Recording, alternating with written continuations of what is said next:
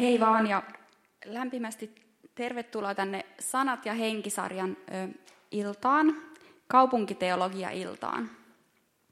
Mä oon Anu Raski ja tuolla Luurien kanssa on Elsa Sihvola, joka on mun kanssa organisoinut näitä iltoja.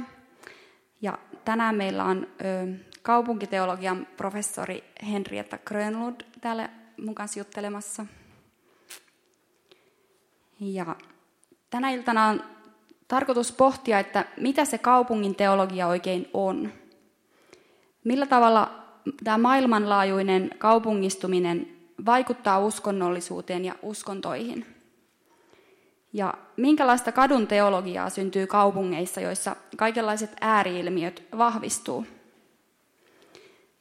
Kaupungin uusien äänien vastapainoksi meillä on sitten hyvin juurevaa musiikkia, country kautta gospel-musiikkia on tota esittämässä tätä iltaa varten koottu yhtye. Eli Jätkäsaaren paikallinen ääni Kaisa Leskinen on solistina. Ja lisäksi yhtiössä soittaa lyömäsoittimia A.P. Rissanen, Saula Baski koskettimia ja mieheni Samuli Rask on bassossa. Niin aloitetaan musiikilla.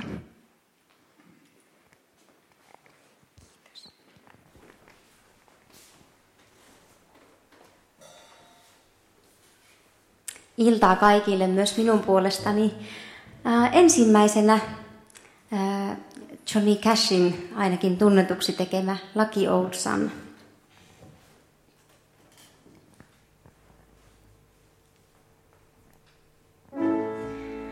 Up in the morning, out in a job, work like the devil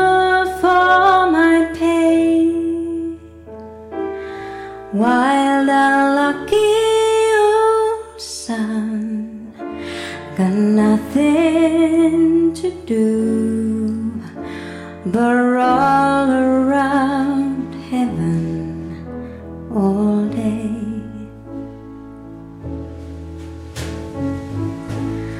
Fuss with my woman, toil for my kids, sweat till I'm wrinkled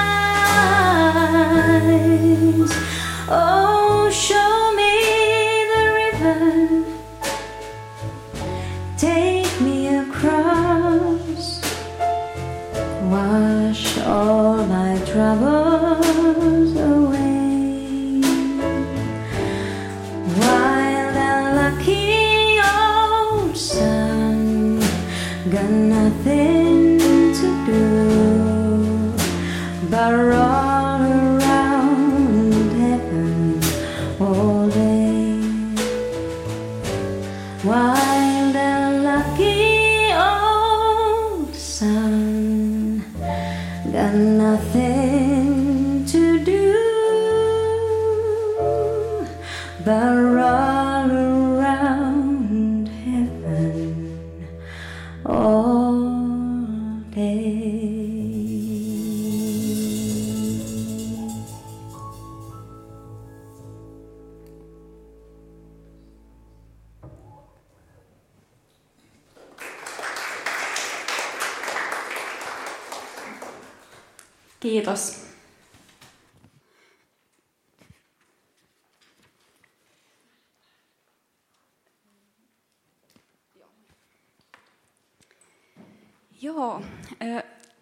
Henrietta Grönlund, eli siis Helsingin yliopiston kaupunkiteologian professori ja graduohjaajani.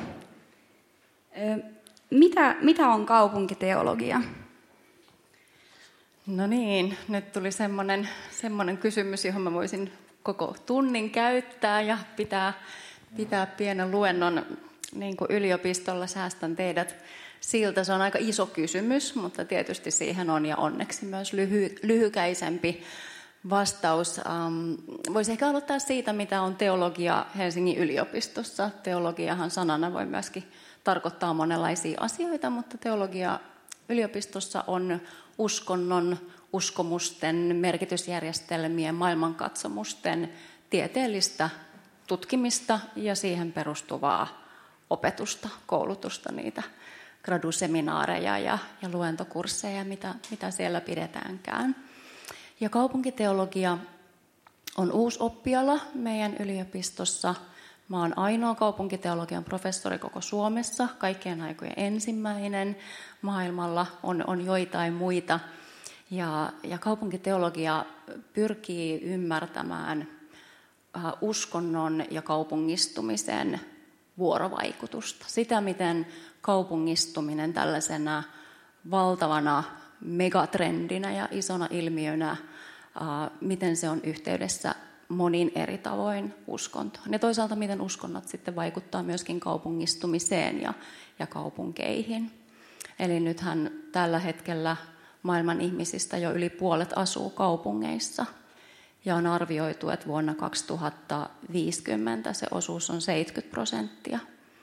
Ja kaupungistuminen tällaisena isona, isona ilmiönä, joka liittyy globalisaatioon, siihen miten ihmiset matkustaa, miten talouden pääomavirrat liikkuu ympäri maailmaa, miten ilmiöt liikkuu ympäri maailmaa, miten koronavirukset liikkuu ympäri maailmaa, miten me ollaan kytköksissä toinen, toinen toisiimme. Ja kaupungistuminen liittyy siihen, niin sellaisenaan kaupungistuminen oikeastaan muokkaa koko tätä planeettaa ja koko ihmiskuntaa myös myös maaseutu, mutta usein kysytään, että mitä sitten on se maaseututeologia, jos tämä on kaupunkiteologia, että onko ne jotenkin tosi erilaisia, niin, niin se ei todellakaan ole mikään tarkkarajainen ilmiö sekään, vaan, vaan kaupungistuminen vaikuttaa myös maaseutuun eri tavoin, esimerkiksi tyhjentämällä tiettyjä maaseutumaisia alueita, tuomalla monivaikutteita.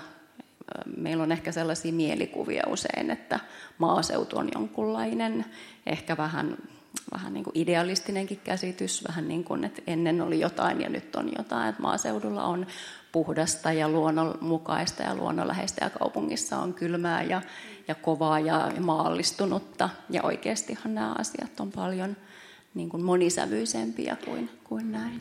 Mä oon myös huomannut, että tämä kaupunkiteologia usein johtaa ihmiset jotenkin ajattelemaan sillä tavalla kaksijakoisesti, että se on jotain vastakkaista jollekin maaseututeologialle tai jollekin metsänteologialle, mutta jos mä mietin tänään, että olisiko parempi nimitys tällainen jonkunlainen aikamme urbaaniteologia tai, tai et ehkä tässä on kyse muustakin kuin kaupungeista, Mä tykkään tuosta sanasta urbaani, koska urbaani viittaa myös kulttuuriseen ilmiöön. Me voidaan puhua vaikka urbaanista musiikista, jota voi tehdä maaseudu tai maaseudulla esimerkiksi. Tai voidaan puhua, että, että tota breakdance on urbaanin kulttuurin ilmentymä, mutta sitä voi harrastaa missä tahansa. Eli se laajenee niiden kaupungin rajojen ikään kuin ulkopuolelle se, se ilmiö. Ja monet asiat, mitä pidetään, jos nyt vaikka uskonnosta puhutaan, niin kaupunkiilmiöinä, kuten moninaisuus tai valinnan mahdollisuudet tai se, että erilaisia maailmankatsomuksia ja uskontoja niin kuin elää paljon lähellä toisiaan ja ihmiset niistä voi valita ja tehdä yksilöllisiä valintoja. Jotenkin, kun miettii sitä omaa maailmankatsomusta, niin tämähän on esimerkiksi Suomessa totta kaikkialla – kirkosta eroaminen kieltämättä on, on niin kuin suurempi ilmiö isoimmissa kaupungeissa, mutta kyllä ne samat pohdinnat, mitä kaupungeissa käydään, niin usein on koko Suomen ihmisten pohdintoja. Mä kyllä jäin vielä miettiin tästä sitä, että vaikuttaako siis tutkitusti kuitenkin se elinympäristö ihmisen uskonnollisuuteen jollain tavalla? Tai tämä oli myös Elsan kysymys, että onko kuitenkin semmoista jollain tavalla erityistä teologiaa tai uskonnollisuutta juuri kaupungissa? Jos ajattelee maailman kaupunkeja, niin nehän on tosi monenlaisia. Mumbai, mistä 40 prosenttia ihmisistä asuu slummeissa, on kaupunki ja siellä on omanlaisensa uskonnollinen kulttuuri ja historia. Tampere on kaupunki, aika erilainen paikka kuin Mumbai. Ei voida sanoa, että no niin, näissä kahdessa kaupungissa on nyt sellaista kaupunkiuskonnollisuutta. Monesti Suomen sisällä vaikka kaupungissa ja maaseudulla eletään elämää, joka on lähempänä toinen toistaan kuin kahdessa erilaisessa kaupungissa. On hyvin uskonnollisia kaupunkeja, on, on maallistuneempia kaupunkeja ja siihen vaikuttaa hirveän, hirveän moni asia. Mutta se, mikä kaupunkeja sitten kuitenkin yhdistää, kaikkia kaupunkeja maailmassa on, on tietynlaiset lainalaisuudet, jotka, jotka kyllä vaikuttaa ihmisten elämään ylipäätään ja sen myötä myös uskontoon, koska uskonto on ihmisten elämää ja ihmisten toteuttamaa. No, mitkä niitä kaupunkiteologian tavallaan teemoja on? Niitä, mitä siellä siinä urbaanissa uskonnollisuudessa tutkitaan? Jos mä vielä, niistä lainalaisuuksista sanon sen verran, sitä kautta ehkä päästään tuohonkin, niin, niin yksi on, on se paljous. Kaupungin määritelmä on se, että tiheällä tai ti, tietyllä alueella, rajatulla alueella asuu paljon ihmisiä. Se tarkoittaa, että siellä on paljon erilaisia elämäntapoja, elämän kohtaloita, myös maailmankatsomuksia, erilaisia uskontoja, erilaisia uskonnollisia yhdyskuntia ja, ja yhteisöjä. Se tarkoittaa siis moninaisuutta, paljoutta, tiheyttä, moninaisuutta. Ihmiset jakaa sitä samaa kaupunkitilaa keskenään. Se tarkoittaa muutosta, se tarkoittaa vaikutteita, jotka liikkuu ihmisten välillä, yhteisöjen välillä, myös kansainvälisesti kaupunkien välillä, maiden välillä. Ja, ja nämä kaikki tuo omia vaikutteitaan myös uskontoon ja uskonnon harjoittamiseen. Vaikkapa se, että se erilaisuus on niin lähellä. Että jos on pienempi yhteisö, jossa on, jos ajatellaan vaikka Suomessa on ollut aika voimakas se evankelisluterilaisen kirkon vaikutus. Siellä on toki ollut sitten herätysliikkeitä ja muuta, mutta ikään kuin on ollut tällainen yksi voimakas valtauskonto. Niin kaupungeissa usein on tosi monenlaisia uskontoja, kun ne on lähellä, niin siinä joutuu ikään kuin pohtimaan sitä omaa uskontoa ja yhteisö joutuu sitä ehkä enemmän määrittämään, kun se erilaisuus on siinä lähellä. Ehkä mielikuvissa usein yhdistetään liberaalisuus tai liber, semmoinen vapaamielisyys jollain tavalla kaupunki, mutta onko näin? No kyllä se enemmän tai vähemmän näin on, ja se johtuu just siitä, no yhtäältä paljoudesta. Ihmisellä on isompi mahdollisuus olla anonyymi, jos ei mene sunnuntaina aamulla messuun, niin ei välttämättä kukaan sitä, sitä huomaa. Ja sitten se, että on sitä erilaisuutta. Sitä on ikään kuin vähän pakko sietää, kun, kun erilaisuutta on mm. lähellä ihmiset tulee ikään kuin sietokykyä tai suvaitsevaisuutta. Ei tietenkään aina näin. On, on myös kaupunkeja, joissa on hyvin, jos eletään vaikka diktatuurissa, niin, niin toki se, mm. se vaikuttaa silloin. Mutta nämä, nämä ilmiöt esimerkiksi. Mutta sitten toisaalta erilaisuus tarkoittaa myös sitä, että erilaiset ääriilmiöt ehkä vahvistuu, että myös sitten vaikkapa konservatiiviset ajatussuunnat tai Kyllä, esimerkiksi fundamentalistiset uskonnolliset liikkeet on, on yleensä urbaaneja liikkeitä. Eli kaupungeissa, kun on ri- paljon ihmisiä, paljon resursseja, dynaaminen ilmapiiri, sinne tulee vaikutteita, niin sieltä ri- löytyy myös riittävästi ihmisiä, jotka innostuu sitten jostain yksittäisestä asiasta. Tämä on se ensimmäinen. Toinen on se, että kun sitä erilaisuutta on lähellä, niin ikään kuin nämä erilaisuudet ikään kuin työstää toinen toistaan, että siitä niin kuin voidaan niin kuin entistä enemmän tehdä sellaisia sisäryhmä, ulkoryhmä jaotteluja ja voimistaa sitä omaa identiteettiä erottautumalla muista. Et toisaalta voidaan oppia suvaitsemaan ja, ja niin kuin sietämään, kun ollaan lähellä. Toisaalta se erilaisuus voi myös kärjistyä. Ja edelleen, kun niitä ihmisiä on riittävän paljon, Otetaan vaikka tällainen esimerkki, mä luennoilla käytän monesti tällaista kahvinjuojien yhteisöä. Tätä voi sitten jokainen soveltaa vaikka uskontoon myöskin, mutta että kaupungissa on niin paljon ihmisiä, että sieltä löytyy riittävästi niin kahvista innostuneita ihmisiä, että voidaan perustaa nyt tällainen kahvinjuojien yhdistys. Ja, se on niin kuin tällaiseenkin jännää juttua riittää, riittää porukka. No sitten jonkun aikaa, kun ollaan siellä oltu, niin, niin syntyy niin kuin keskustelu siitä, että onko niin kuin tämmöinen pannukahvi, suodatin kahvi vai sitten tällainen erikoiskahvi, tämä niin espressotyyppinen kahvi, että kumpi niistä oikeastaan onkaan parempaa, saattaa tulla vähän konfliktia. Saattaa käydä niin, että yhdistys jakautuu kahteen pienempään yhdistykseen, jolloin ollaan ollaan sitä mieltä, että noin toiset on aivan väärässä, että eihän sellaista niin kuin, suodatin kahvia nyt kukaan voi juoda, että ehdottomasti pitää. Ja sitten siellä sisällä taas alkaa ehkä sellainen keskustelu, että pitääkö ne pavut jauhaa itse vai voiko tehdä niin kuin valmiiksi jauhotetusta. Eli saatte varmaan kiinni tästä ajatuksesta riittävästi porukkaa ja sitten eriydytään ja se erilaisuus siellä, siellä ikään kuin kiihtyy. Ja, ja tämähän on nähtävissä joltain osin ihan evankelisluterilaisen kirkon sisälläkin, jos ajatellaan Helsingissä, miten monenlaisia yhteisöjä täällä on. On Tuomas-yhteisö, on sateenkaariyhteisö, erilaisia herätysliikkeitä. Erilaiset yhteisöt korostaa eri asioita ja niihin kaikkiin löytyy porukkaa. Sitten sieltä ehkä löytyy taas uusia pienempiä porukkoja. Ihmisyhteisöt vaan toimii näin ja kaupungeissa se on mahdollista, kun siellä on riittävästi porukkaa ja riittävästi erilaisuutta. No, minkälainen ö, fiilis sulle on jäänyt tästä korona-ajasta, että onko kaupunki, kaupungistuminen jollain tavalla hidastunut tai onko ihmisille nyt tullut joku kaipuu takaisin maalle, takaisin luontoon? Ainakin uutisten perusteella on tullut kaipuu luontoon, kun siellä, siellä lenkkipolut kuulemma on niin ruuhkaisia, että pahin koronariski on välillä ollut ollut rantareiteillä ja, ja metsäpoluilla, mutta, mutta tilastojen valossa ei näytä siltä, että ihmiset olisi ikään kuin muuttamassa nyt pois kaupungeista, että kaupunkeihin muuttaminen on ihan yhtä, yhtä yleistä kuin aiemminkin, mutta ehkä tämä aika on hyvällä tavalla ihmisiä pysäyttänyt monessakin mielessä, toki ennen, ennen muuta huonolla tavalla ja, ja vaarallisella ja surullisella tavalla, mutta myös hyvällä tavalla miettimään niitä asioita, että mikä on tärkeää ja, miten haluaa elää ja, ja ehkä luonto on yksi sellainen arvo, joka siinä on kirkastunut.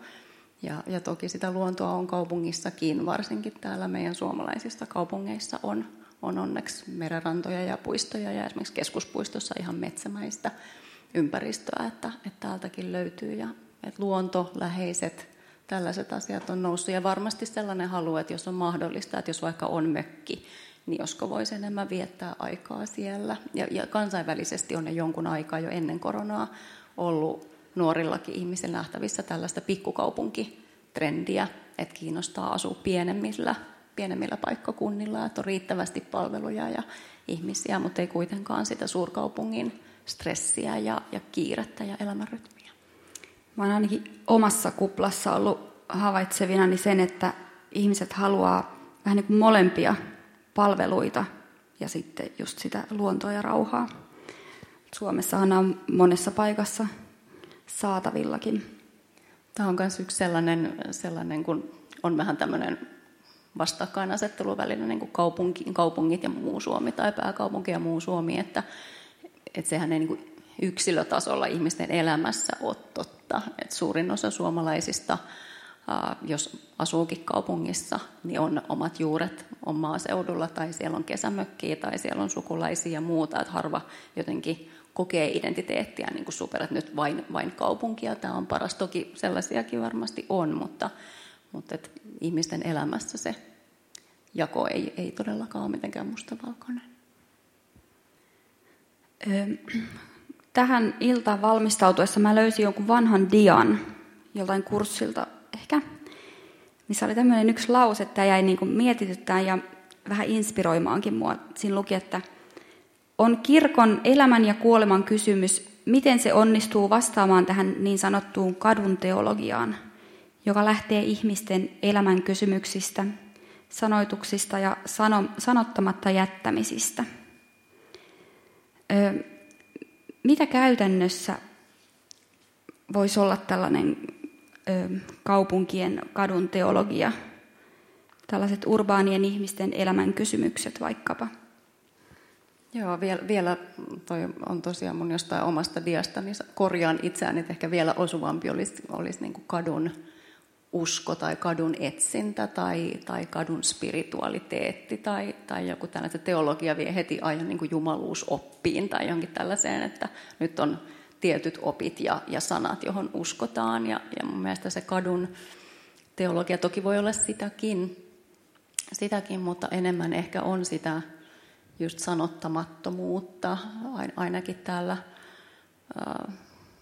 maallistumisoletetuissa länsimaissa, missä esimerkiksi Suomessa meillä ei ole ollut kauhean vahvaa kulttuuria siitä, siitä jotenkin oman uskon sanottamisesta, että on kuuluttu kirkkoon ja, ja ikään kuin siellä käyty ja eletty sitä elämää, mutta että sellainen, että minä nyt uskon näin, tai että me puhuttaisiin kahvi- tai ruokapöydissä omasta uskosta, niin ei ole kauhean tyypillistä meidän kulttuurille, ja kuitenkin ihmiset niitä samoja kysymyksiä on ihmiskunnan historian kaikissa ajoissa, myös tänä päivänä, myös megakaupungeissa. Me kaikki ollaan kasvatusten niiden samojen kysymysten kanssa. Miksi me ollaan täällä? Mikä on tämän elämän tarkoitus ja merkityksellisyys? Mitä tapahtuu, kun me täältä lähdetään? Tapaanko mä mun edesmenneet rakkaat siellä jossain? Nämä on ne kysymykset, mikä, mihin mikään niin kuin, tiede ei toistaiseksi ainakaan anna meille vastauksia, vaan, vaan jokainen joutuu ne tavalla tai toisella kohtaamaan. Ja silloinhan me puhutaan niistä kysymyksistä, joihin uskonnot pyrkii vastaamaan ja, ja antavat ikään kuin vastauksia. Mutta tässä ajassa, kun me eletään varsinkin länsimaissa ja kaupungeissa tällaista hyvin niin kuin yksilölähtöistä ää, aikaa, missä ihminen, ihmisen pitää niin kuin miettiä, kuka hän on ja mitä hän haluaa elämältä, mitä haluaa opiskella, mitä haluaa tehdä työkseen, minkälaista ruokavaliota noudattaa ja minkälaisia vaatteita haluaa käyttää. Me koko ajan niin kuin itsestä lähtien etsitään jotenkin sitä omaa identiteettiämme ja muuta, niin myös sitä uskoa mietitään jotenkin minä lähtöistä, mitä minä uskon, että on vaikea niin kuin ottaa, että no näin rippikoulussa niin kuin sanottiin tai näin kirkko opettaa – ja siitä tuleekin tämä tyypillinen, että uskon omalla tavalla, niin en usko niin kirkko opettaa, mutta monikaan ihminen, ei, monellekaan ei ehkä ole kauhean helppo sanottaa sitä, että no, tämä nyt on tämä mun, vaan se on enemmän sellaista etsintää, kysymistä, pohdintaa, sanottamattomuuksia, että uskotaan jollain lailla, mutta ei ehkä itsekään tiedetä millä lailla. Joo, tämä on jotenkin hyvin niin kuin herkullinen nyt tämä kohta, jotenkin tämä sanottaminen ja sanottamattomuus. Ja me voitaisiin siitä vielä jatkaa tällaista urbaanin ihmisen sanotta, sanottaminen kautta sanottamattomuus teemoista, mutta kuunnellaanko tässä välissä musiikkia?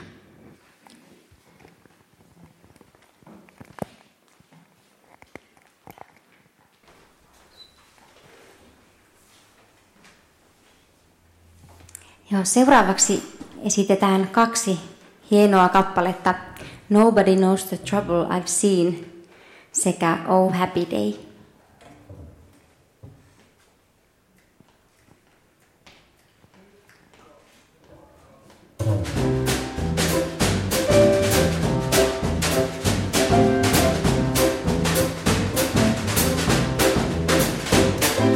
Nobody knows the trouble I've seen.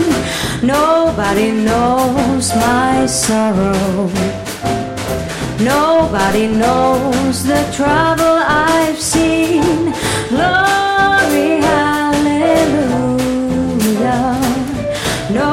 Nobody knows the trouble I've seen. Nobody knows but Jesus. Nobody knows the trouble I've seen.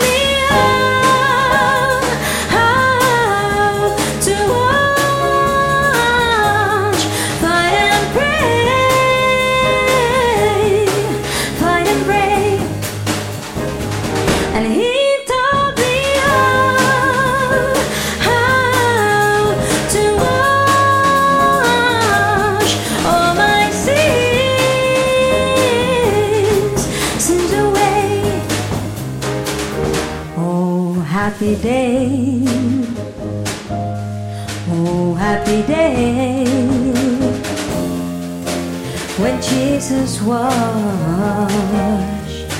Oh, yes, he washed.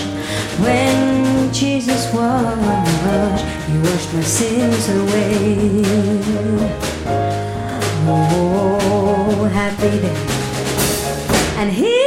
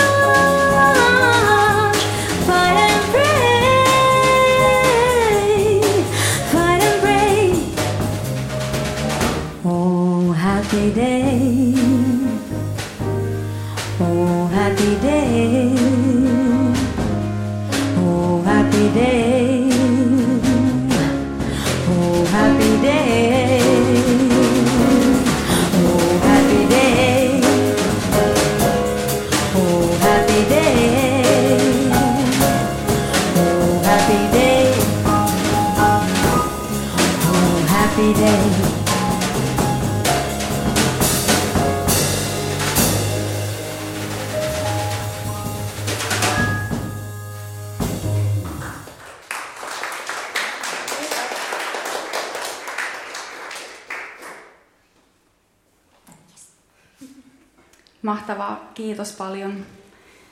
Mä tulin juuri rip, rippileiriltä, missä opetin musiikkia ja pidin levyraatia ja siellä kaikkien ö, Anna Puun ja Antti Tuiskun ja Daikinin biisien joukosta tämä Happy Day voitti, että se kyllä vetoaa myös nuoriin etsijöihin. Mua vähän jäi mietityttämään tämä urbaanin ihmisen tarve tavallaan itse sanoittaa ja löytää. Ja sitten tämmöinen niin kirkko kuitenkin totuusyhteisönä.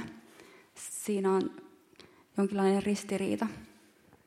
No siltähän se, se tietysti kuulostaa, että, että jos jokainen haluaa uskoa niin kuin omalla tavallaan, niin miten se on sitten enää sovitettavissa niin kuin uskonnollisen yhteisön oman käsityksen kanssa siitä, että mikä on se oppia, mihin uskotaan ja, ja pyhät tekstit ja, ja näin poispäin. Mutta tota, jos me sitten ajatellaan, että, että jos meillä ei olisi uskontoja, jos meillä olisi uskonnollisia yhteisöjä, niin kyllähän sen niin kuin yksilöllinen usko niin kuin yhtäkkiä aika yksin sitten harhailisi. Että kyllähän se on väistämätöntä, että ihmiskunnalla on uskonnot ja uskonnolliset yhteisöt, jotka jotenkin pyrkii sanottamaan näitä asioita ja, ja säilyttämään sitä uskonnollista muistia ja muuta.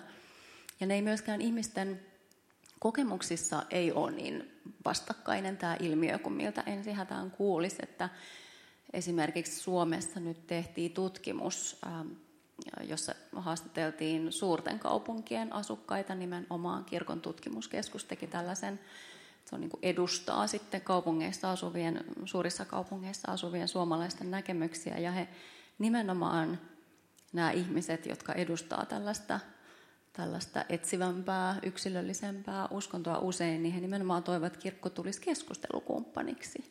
Et ei se toive myöskään siellä ole, että no nyt kirkon pitää niin kuin luopua jotenkin omasta opistaan tai opetuksestaan tai, tai raamatusta, vaan, vaan jotenkin, että, että tulkaa keskustelukumppaniksi. Että se, mitä pelätään, on se, että se totuusyhteisö, kirkko, uskonto tulee niin kuin ylhäältä alas sanomaan, että näin tämä on ja usko tämä ja, ja niin kuin ota tämä ja ei, ei tarvitse niin kuin vastata, ei tarvitse niin kuin osallistua siihen keskusteluun, että et, et se tulisi enemmän niin, että et näin tämä uskonto opettaa, näin kirkossa uskotaan, mitä sinä ajattelet. Että ikään kuin ollaan samalla tasolla, vaikka ei luovuta siitä totuudesta, mikä siinä yhteisössä on. Mm, sä oot tutkinut suomalaisten pyhyyden kokemuksia, niin mitä sieltä on noussut? No se olikin mielen, mielenkiintoinen tutkimus, kun jotenkin välillä tuntuu, että me eletään jotenkin, tai on sellainen kuvitella, että me eletään jotenkin niin kuin maallistuneessa maassa, tai että ihmiset ei mieti tämmöisiä uskonto- ja spirituaalisuusasioita niin paljon, niin tehtiin tämmöinen Suomen kulttuurirahasto ja, ja yksi ajatushautama teki tällaisen ison tutkimuksen, jota mä, mäkin olin sitten analysoimassa niitä vastauksia yli 6000 suomalaista vastasi, että, että mikä heille on pyhää. Ja mun mielestä ensimmäinen kiinnostava tulos on se, että siellä oli ihan kourallinen ihmisiä, jotka vastasivat, että ei mikään tai että en osaa sanoa, vaan 95 tai 97 prosenttia nimes joitain asioita ja useimmat ihmiset nimes monia asioita. Eli me ei olla ikään kuin sokeita pyhyyden kokemukselle tai, tai tällaisille kysymyksille, vaan ihmisillä on asioita, jotka on heille pyhiä. Ja ne asiat, mitkä siellä usein nousi, oli, oli rakkaus, läheiset ihmiset, oma perhe, oma koti. Ja ne oli yllättävänkin jaettuja niin, että nämä kaikkein yleisimmät, se koti, rakkaus, läheiset ihmiset, perhe, niin, niin se oli ehkä 80-90 prosenttia suomalaiset kokee, että tämä on heille pyhää, jotain koskematonta, jotain, joka on enemmän kuin vaan tärkeää, jotain, jotain jossa on jotain pyhää. Et sitten siellä oli muita teemoja, jotka enemmän jakoi, mutta nämä oli ihmisarvo oli, oli sellainen, joka oli hyvin monelle suomalaiselle pyhä. Mä jäin miettimään sitä kirkkokeskustelukumppanina asiaa. Ö, nythän on viime aikoina ollut kaikenlaisia kokeiluja kirkon piirissä ja kehitelty erilaisia juttuja. Ja mä oon itse osallistunut sellaiseen ö, avautumisklubi-nimiseen tapahtumaan viime talven aikana Kallion seurakunnan järjestämänä. Niin se toimi niin, että nämä tapahtumat järjestettiin kalliolaisissa baareissa ja ne oli erilaisia tämmöisiä open mic-tilaisuuksia – missä oli aina joku väliä teema, esimerkiksi eka kerta, tai hukassa, tai koukussa, tällaisia. Ja sitten alussa siellä oli joku vieras vähän niin kuin alustamassa tästä teemasta. Ja sen jälkeen sana oli vapaa näille vuoron varanneille. Ja puheenvuorot siellä oli hyvin koskettavia ja henkilökohtaisia siellä ja hauskoja myös. Et vaikka siinä eka kerta illassa avauduttiin esimerkiksi luottohäiriöistä ja kotoa löytyneistä jostain tuholaisista ja pätkätyöläisen ensimmäisestä vuoden mittaisesta työsopimuksesta, joka oli siis kaikista pisin siihen mennessä, ja, ja masennuksesta, tällaisista asioista. Niin mitä sä ajattelet, löydätkö niin tutkijana tästä jotain urbaanille uskonnollisuudelle tyypillisiä piirteitä, tai miten ylipäätään, mitä ajattelet tällaisesta tapahtumasta? Tässä kirkko ehkä mun mielestä onnistuu olemaan keskustelukumppani, tai musta on kiva esimerkki sellaisesta. Joo, mä ajattelin ihan samaa, että tuossa ainakin kirkko niin tosi voimakkaasti tuo esiin sen, että, että, no, että kertokaa te. Mm. Että et ihan niin kuin, että tässä on tämä vaan teema, että mikä, mikä on sinulle tärkeää, tuu kertoa siitä meille ja tälle yhteisölle. Että kuitenkin aika voimakas on ollut se perinne, varsinkin meillä Suomessa luterilaisuudessa se sellainen niin kuin sanankirkko, missä niin kuin opetetaan ja, ja kerrotaan ja, ja, ja niin kuin tuodaan sitä viestiä niin kuin siihen suuntaan, eikä, eikä niinkään niin paljon, että kuullaan. Toki sitäkin on aina tehty, mutta tuossa niin kuin emerituspiispa Eero Huominen sanoi, että papin tärkein ominaisuus on isot korvat, niin, niin tämä on ehkä sellainen konkreettinen tapa olla ne korvat auki ja, ja antaa ihmiselle se tila kertoa myös, myös yhteisöllisesti.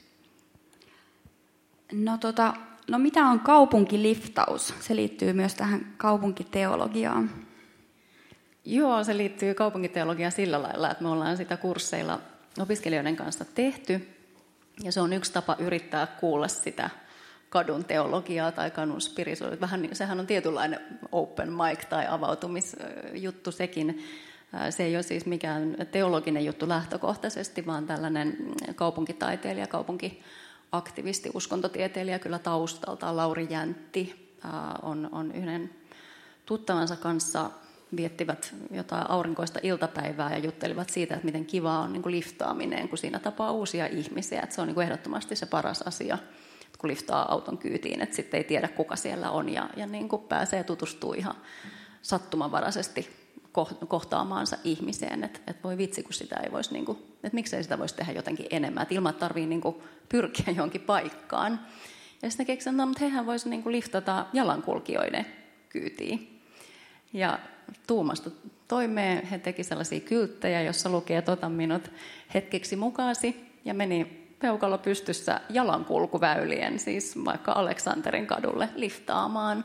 Ja vasta kummaa ihmiset tuli kysymään, että mikä juttu tämä on, että tota, liftaatteko te oikeasti ja mihin te haluatte päästä. Ja sitten sanoi, että, me vaan halutaan tutustua ihmisiin, että saanko mä kävellä sun kanssa jonkun matkaa. Ja ja siitä syntyi aivan mahtavia kohtaamisia ja he on sitten tätä menetelmää sen jälkeen eri puolilla opettanut ja päästänyt ihmisiä kokeilemaan. Me ollaan tehty siitä osana kaupunkiteologian kursseja, niin että opiskelijat, ne jotka uskaltautuvat, melkein kaikki uskaltautuu, vaikka se ensin kuulostaa hullulta, että sinne niin kuin nolaamaan itseni peukalo pystyssä ja, ja niin kuin mitä.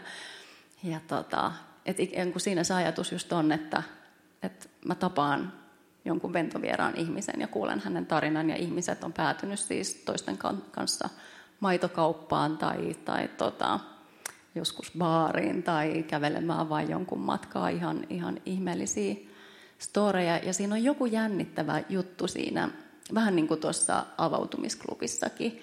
Et ehkä ekaksi ei ajattelisi, että suomalainen ihminen haluaa nyt baarista niin ventovieraille ihmisille mennä avautumaan jostain eka kerta masennuksestaan tai, tai ihan mistä tahansa asiasta.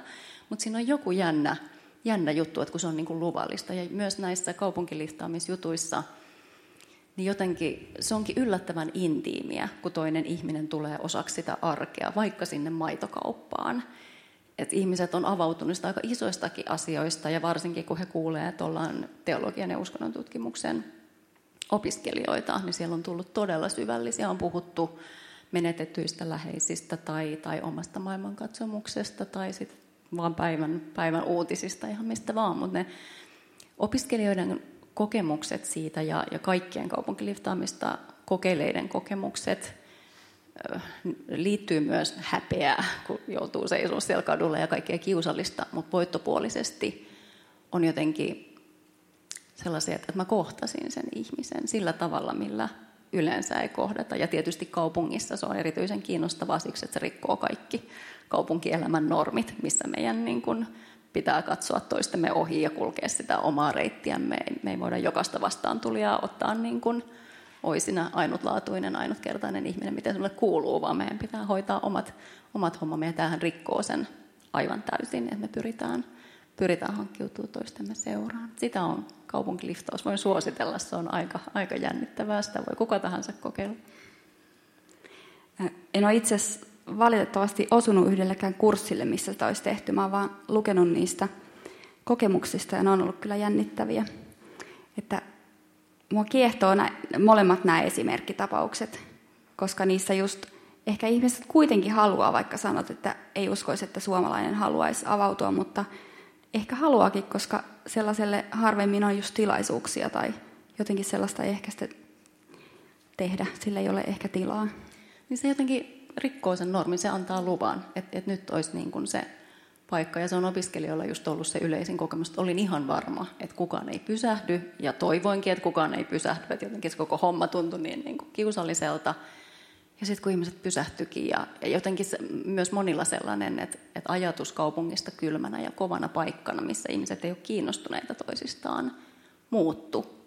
Että nekin ihmiset, jotka ei pysähtynyt, niin jotenkin saattoi hymyillä ja, ja niin kuin näyttää peukkua, että hauska juttu ja, ja vähän niin kuin tykätä ja ottikin, että se antoi luvan ottaa kontaktia ja sitten, että syntyi niitä kohtaamisia, että sellainen niin kuin alun ihmettelyä ja, ja vähän niin kuin järkytys, että mitä ihmettä tämä on, niin niin kääntyi todella positiiviseksi ja rikko monia, monia mielikuvia itsellä. Ja, ja monet kuvasivat sitä, että se oli ennen muuta jotenkin myöskin niin kuin matka omaan itseen ja, ja omiin ennakkoluuloihin ja, ja pelkoihin ja mitä kaikkea. Se on kyllä yllättävänkin voimallinen, niin kuin varmasti tuollainen avautumisklubiikin on.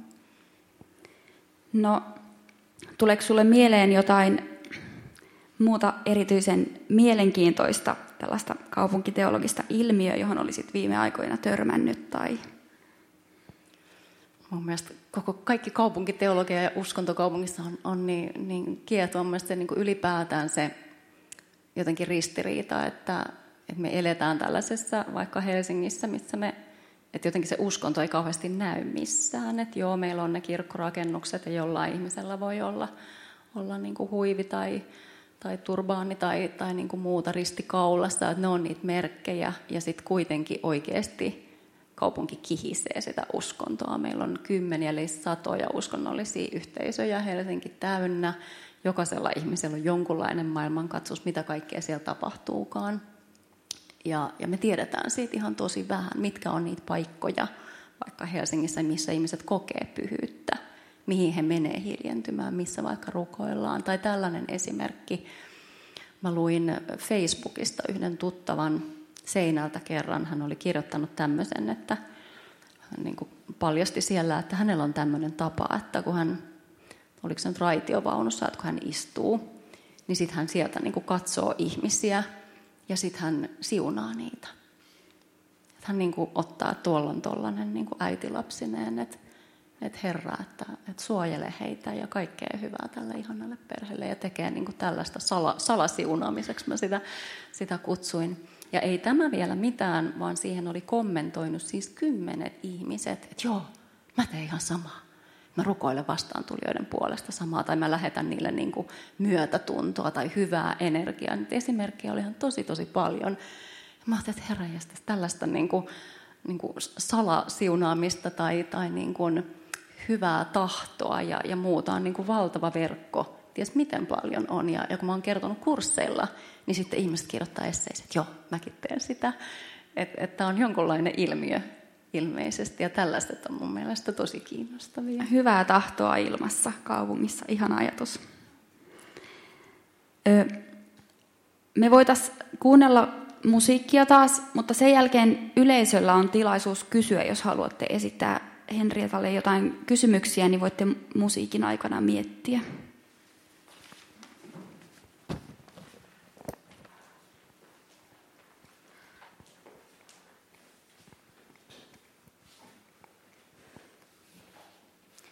Seuraavaksi kappale nimeltä Just a Closer Walk with Thee.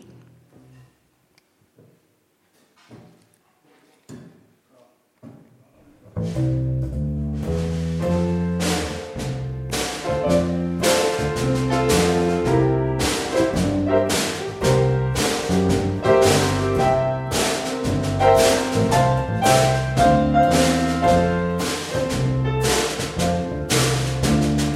I am weak, but thou art strong.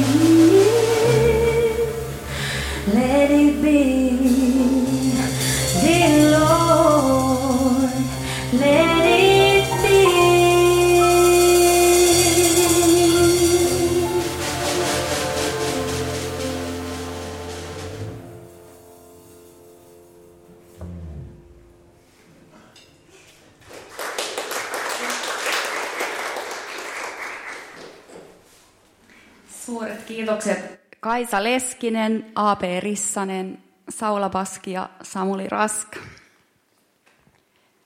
Oliko täällä yleisöllä kysymyksiä?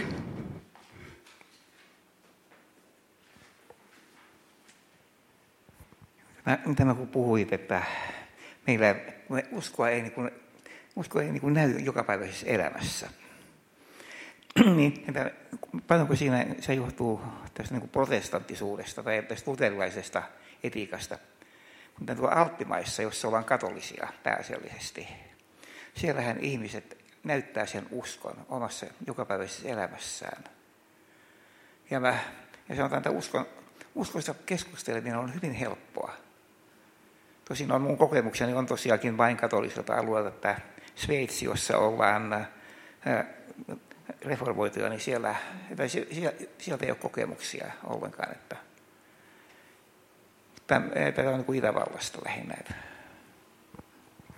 Erittäin hyvä huomio ja, ja juuri näin se on. Kyllä se meidän, meidän protestanttinen historia myös tällainen niin kuin kansankirkollinen tausta vaikuttaa siihen, että, että meillä on ajateltu, että se kirkkoon kuuluminen ikään kuin riittää. Meillä ei ole myöskään tällaista niin sanottua pietististä kulttuuria, missä se niin kuin kääntymyksen tai henkilökohtaisen uskon tai uskon merkkien ää, tai yhteisöllinen kään osoittaminen olisi niin tärkeää, että, että se on kyllä, kyllä juuri näin.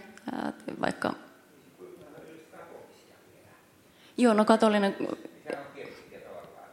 No, tietyllä tavalla en, enemmän siellä on, on sitä ja, ja toki sitä yhteisöllistä kulttuuria. On toki sitten monenlaisiakin vaikutteita on niin siellä, siellä kuin, kuin täälläkin, mutta kyllä se protestanttisuuden, erityisesti luterilaisuuden vaikutus ja toki sitten myös semmoinen niin kuin Lutherin, Lutherin ajatus siitä, niin kuin, että, että jokaisella ihmisellä siellä on tietynlainen individualismin siemen siinäkin, että jokainen saa lukea itse raamattua ja, ja ymmärtää, ja, ja niin kuin nämä, nämä juuret jo ikään kuin siellä, joka vähensi sitä yhteisöllisyyden painotusta, joskin sitten taas oli yhdessä laulaminen ja, ja muu ja vähän vastakkaistakin vaikutetta.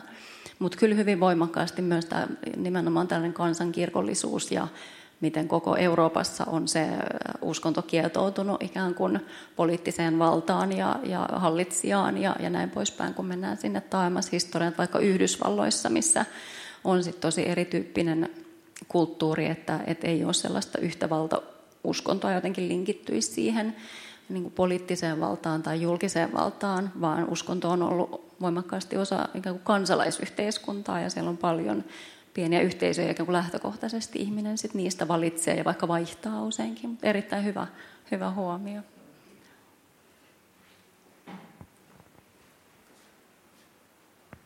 Kiitos. Oletko törmännyt messujatkoihin tai saarnajatkoihin Helsingissä? Sehän alkoi tuolla tuomiokirkossa pari yli 20 vuotta sitten. Eli, eli niin kuin Maikki sanoi tässä muutama kuukausi sitten, että yli tuhat kertaa ollaan istuttu messun, messun jälkeen siellä me maallikot. Ja, ja papilla on ollut ainut tehtävä jakaa puheenvuoroja, eli olla hiljaa ja kuunnella. Eli mä niin ehdotan tässä nyt vähän hymyssä suin, että tekisit tutkimuksen, kuinka tuomiokirkossa sitten Arto Antturin jälkeen vanhassa kirkossa ja taisi Pitäjämäelläkin pitää vielä, niin miten ihmiset on niin kuin kokenut sen? Mä muistelen, että näitä on jonkun verran kyllä tutkittukin ja, ja vastaavaa on, on monissa muissakin yhteisöissä. Että kyllähän paljon tätä tietysti jo tapahtuu tällä hetkellä, mutta ainahan nekin yhteisöt myös muuttuu, että ei olisi yhtään huono vaikka gradun aiheeksi. Hyvä, hyvä vinkki laitetaan korvan taakse tuleville graduseminaarilaisille. Joo, kiitos tästä va- valtava innostavasta ja, ja, ja tota, oikein kutkuttavasta keskustelusta jo tähän asti. Moni, monia näistä asioista, joista keskusteltiin, niin tunnistan myös omassa elämässäni. Olen ihan tämmöinen syntyperäinen helsinkiläinen ja muistan esimerkiksi, että 90-luvulla kun kävi ala-astetta, niin meillä ei esimerkiksi enää laulettu suvivirttä niin kuin kevätjuhlassa – ja sitten aikuisiellä juttelin vaikka ikäisteni pohjalaisten kanssa ja kävi ilmi, että heillä on vaikka, voi tulla laulaa ruokavirsi siis ihan yleisesti joka päivä koulussa. Ja, ja tota noin, niin on tullut ikään kuin joutunut kasvatusten tämän kanssa, että on hyvin erilaisia uskonnollisia kulttuureita tässäkin maassa. Mutta sitten taas tota, mietin kyllä semmoistakin kysymystä, että voiko olla niinkin, että, että tota, tämä kaupunkilainen, hyvin individualistinen ja moniarvoinen mm, elämänmuoto niin myös jotenkin ruokkii sellaista kaipausta sit jotenkin juure, perinteeseen ja myös jotenkin uskonnolliseen semmoiseen juurevuuteen. Tunnistan sellaisen itsessäni ja, ja jotenkin mielestäni myös ympärilläni, että voiko olla, että ihminen myös hakee tällaisessa ympäristössä erityisellä tavalla jotain sellaista. Tosi hyvä kysymys. Aivan aivan varmasti voi ja näin onkin, että se on osa sitä erilaisuuksien myöskin niin kuin työntövoimaa toinen toistensa kanssa, mihin mä liittäisin myöskin tällaisen tietynlaisen maallistumisen. Että tietyllä tavalla voisi sanoa, vaikka Helsingissäkin suurin osa ihmisistä kuuluu johonkin uskonnolliseen yhteisöön, evankelisluotaisen kirkkoon tai johonkin muuhun, niin meillä on kuitenkin aika voimakas tällainen ikään kuin sekulaari oletus kaupunkitilassa tai, tai tällainen niin uskontoneutraaliuden vaade, joka oikeasti ei ole mitään neutraaliutta, vaan uskonnottomuutta, joka on jo yksi maailmankatsomus itsessään. Että ikään kuin haluttaisiin jotenkin sitä uskontoa niin kuin siivota pois, ikään kuin se olisi se neutraali, vaikka oikeasti se on uskonnottomuuden niin kuin vallan käyttöä. Ja sellainenhan niin kuin yhtäältä tuottaa uskonnollista innovaatiota, jos ei enää saa pitää päiväavauksia eikä laulaa suivirta, niin sitten yhteisöt keksii uusia tapoja, mutta samaan aikaan se voi herättää myös sitä kysyntää, että et toki mitä individualistisempaa on ja, ja varsinkin jos alkaa sellainen kulttuuri olla, että et uskaltaako tästä enää puhua, alkaa olla sellaisia ä, alakulttuureita tai voiko niin nyt alakulttuuriksi sanoa, mutta tiettyjä ikäryhmiä vaikka Helsingissä, missä jos joku kuuluu, että kuuluu, kuulee, että kuuluu kirkkoon, että sitä pitää erikseen, että ai sä kuulut kirkkoon, miksi sä kuulut vielä kirkkoon ja no mitäs niiden nämä ja nämä kannanotot, että se onkin kääntynyt niin päin, että sitä pitää ikään kuin vähän ehkä jopa puolustella ja, ja perustella. Mutta kyllä tällainen niin kuin moniarvoisuus tai, tai juurettomuus niin taatusti herättää monellakin tavalla ja tasolla sitä etsintää. Yksi sen niin kuin ääriilmiö, mitä Anu tuossa mainitsi, on erilaiset ääriliikkeet myöskin. Et kun ihminen jotenkin on, mä käytän vahvaa sanaa tuuliajolla, tai jotenkin etsimässä, ja, ja niitä, niin kuin, mistä ottaa kiinni, on liikaa tai ei, ei jotenkin löydy, niin silloin aika vahvat vastaukset voi myöskin olla sit sellaisia, mihin tartutaan. Mutta kyllä juuri, juuri näin, että, että niin kuin liberaalius ruokkii konservatiivisuutta ja, ja niin kuin yhteisöllisyys, individualismia, kun se kaikki on siinä kaupunkitilassa, niin kun jakaa sitä samaa kaupunkitilaa lähellä toinen toistaan, niin koko ajan sitä ruokkii ja vaatimus uskonton neutraaliuteen tai uskonnon häviämiseen ruokkii tarvetta uskonnolle. Ja, ja toki myös se kaupunkielämä ihan muuten sellainen, just moninaisuus, kiire, stressi, Uh, niin tässä ajassa on paljon sellaista etsintää, että mistä löytyisi jotain muuta. Se ilmenee mindfulnessina tai joogana tai etsitään myötätuntoista työelämää ja, ja merkityksellisyyttä siellä, mutta nekään ei vielä yleensä vastaa niihin ihan kaikkein perimmäisiin kysymyksiin. En mä tiedä vastasitko mä, mutta pohdiskelin. Tuleeko vielä kysymyksiä? Tai kommentteja. Tai kommentteja? Jos ei, niin sitten siirrytään kohti iltahartautta. Ja iltahartautena kuullaan ö, vanha hymni How Great Thou Are. Mutta ja sanon tässä välissä vielä, että tervetuloa jäämään tähän sitten, siinä on jotain pientä tarjoilua tässä aulassa tämän tilaisuuden jälkeen, mutta sanoisitko Elsa vielä ensi viikosta pari sanaa? Tosiaan tervetuloa näihin sanat- ja henkiiltoihin vielä nyt elokuun loppuun asti, aina keskiviikkoiltaisiin. Ja, ja tota, meillä on hienoja vieraita ää, tulevillekin viikoille.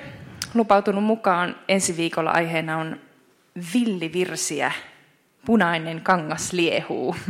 Ja tota noin, niin kirjailijatoimittaja Kaisa Raittila, jonka sanoitus tämä on, ja ää, säveltäjä kanttori Sirkku Rintämäki, joka on tällaisia villejä virsiä sanoitte, nyt ovat he tehneet yhteistyötäkin, niin tulevat puhumaan tästä uskon sanoittamisesta omalla tuorella tavallaan myös yhteislaulua ja musiikkiesityksiä luvassa.